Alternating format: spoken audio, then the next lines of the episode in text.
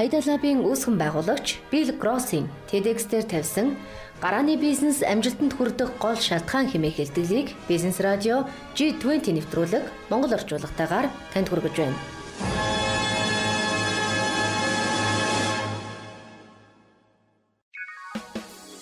G20 нэвтрүүлгийг танд хүргэхэд IT Zone хамтлаа.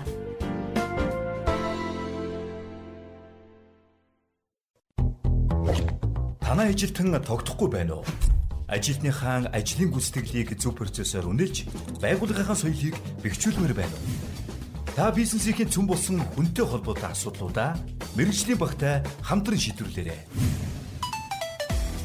Могул консалтинг, хүний нөөцийн консалтинг, аутсорсинг, систем нэвтрүүлэлтийн үйлчилгээг нэг дөрөс хүргэж, шинэ үеийн ажиллах орчныг хамтран бүтээхэд бэлэн байна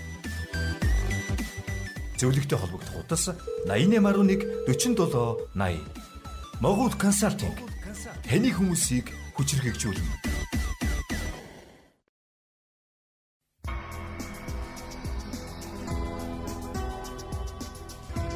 Та яг одоо G20 нэвтрүүлгийг сонсож байна. Одоо та бүхэнд Bill Gross-ийн товч намтрыг хүргэе. Bill Gross Билл Кросс нь Idle Lab-ын үүсгэн байгуулагч, бизнесмен бөгөөд ахлах сургуулиасаа хойш энтерпренеур байсан. Одоо тэрээр 61 настай. Gothic.com гэх хайлтын компанийг үүсгэн байгуулахад хөрөнгө оруулж байжээ. Сургуулиа төгссөнийхөө дараагаар нэгэн компани нээснийг нь тун удалгүй Lotus компани худалдаж авсан юм. Одоо бол тэрээр програм болон сэргээгдэх эрчим хүчний чиглэлээр ажиллаж байна. Билл Кросс маш олон гарааны бизнесийг эхлүүлж бойжуулсан бөгөөд яагаад зарим нь амжилттай байхад зарим нь бүтлгүүддэг талаар сонирхож судалсан байна. Ингээд тэрээр өөрийн болон бусад компаниудаас мэдээлэл цуглуулж бүгдийг нь таван гол үзүүлэлтээр жигсаажээ. Энэ дундаас бусдаасаа ялгарах гол үзүүлэлтийг олж мэдсэн нь тэрнийг өөрийг нь хүртэл гайхшруулсан гэдгээ. G20 нэвтрүүлгийг танд хүргэхэд IT Zone хамтарлаа.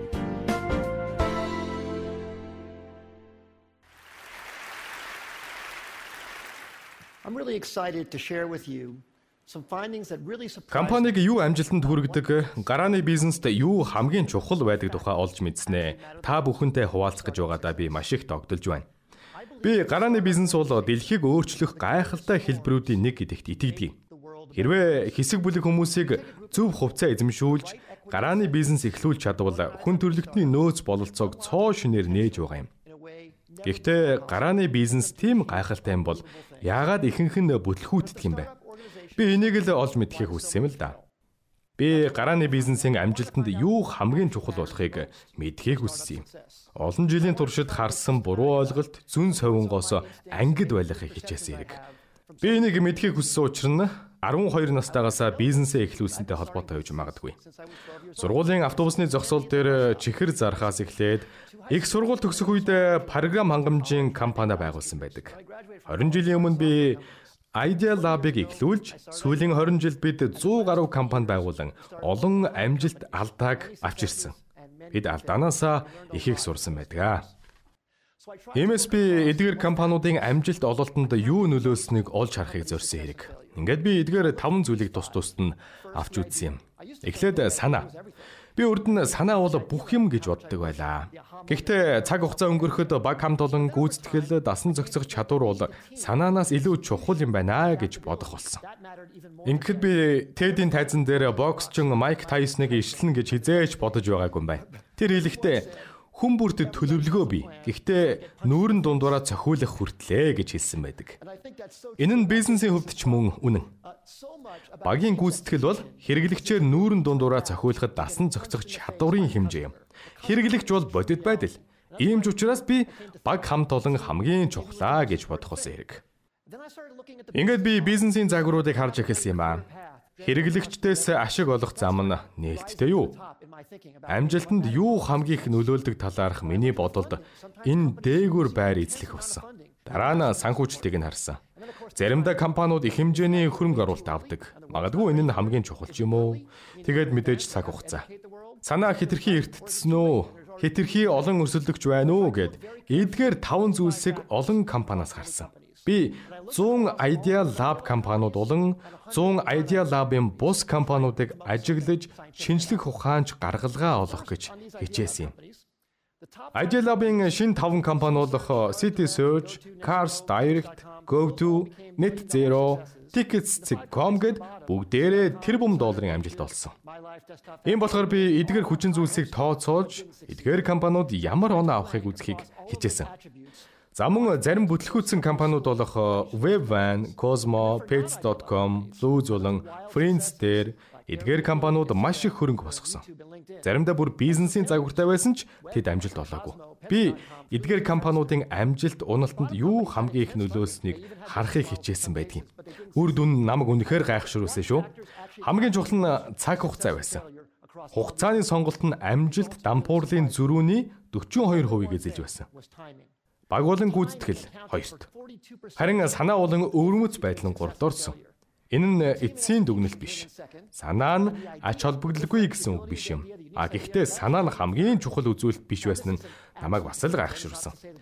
Энэ нь дундаас цаг хугацаанд таарсан байх үе энэ л хамгийн чухал байсан юм а гэдгийг ойлгосон юм да.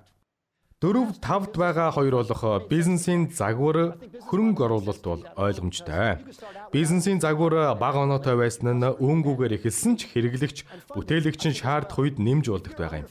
Санхүүжилт нь эхэндээ бага байж болох ч хэрэглэгч нэмэгдэх тусам ялангуяа өнөө үед санхүүжилт авах нь маш амархан болсон шүү дээ. Харин одоо эдгээрийн талаар тодорхой жишээ харцгаая. Хүн бүхний мэдих амжилт Airbnb-г аваад үзье маш олон хөрөнгө оруулагчид татгалцсан. Учир нь тэд хинч өөрийнхөө гэрээг танихгүй хүн түрээслүүлэхгүй гэж бодсон хэрэг. А гэвч тэдний буруу гэдгийг хүмүүс батлаад өглөө. Гэхдээ тэдний амжилтын нэг шалтгаан нь сайн бизнес загвар, санаа, гүйцэтгэлээс гадна цахиа олсон л байгаа юм.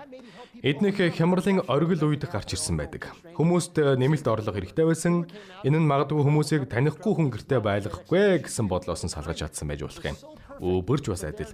Uber гарч ирсэн. Гайхалтай компани, гайхалтай бизнес загвар. Гэхдээ жолоочдыг элсүүлсэн цаг хугацаа нь яг таарсан. Жолооч нар нэмэлт орлого хайж байсан үе таарсан. Энэ л хамгийн чухал байсан юм.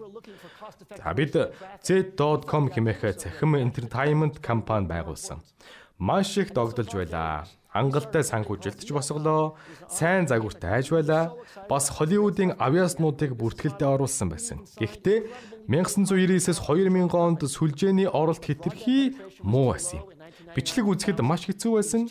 Браузертаа код оруулж олон үйлдэл хийдэг байсан учраас компани 2003 онд гэхэд дампуурсан.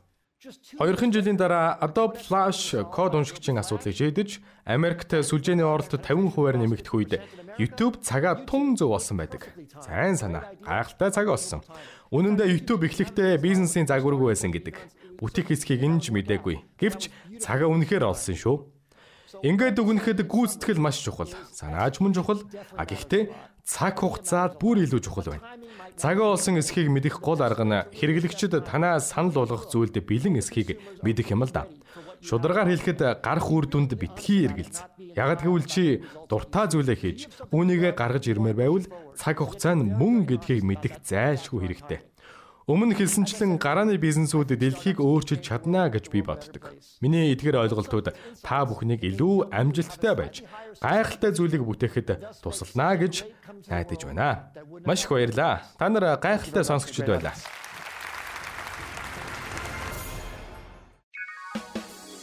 G20 нэвтрүүлгийг танд хүргэхэд IT Zone хамтлаа.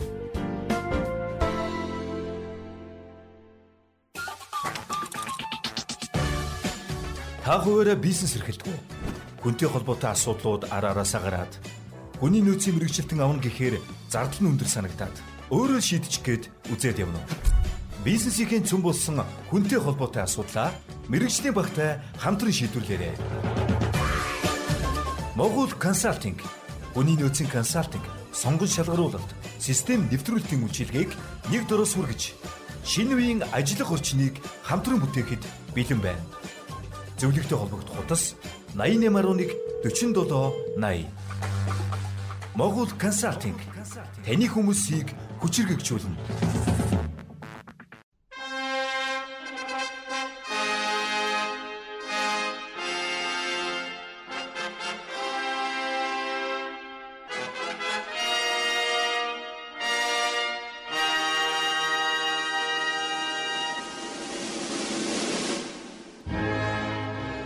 Aida Lab-ийн үүсгэн байгуулагч Bill Gross-ийн TEDx дээр тавьсан гарааны бизнес амжилтанд хүрэх гол шалтгаан хэмээх хэлтгэлийг Бизнес радио G20 нэвтрүүлэг Монгол орчуулгатайгаар танд хүргэлээ. Нэвтрүүлгийг бэлтгэсэн уран заяа, найруулагч Мөнгөнхүү, нэвтрүүлэгч Од Эрдэнэ, Долгорсрон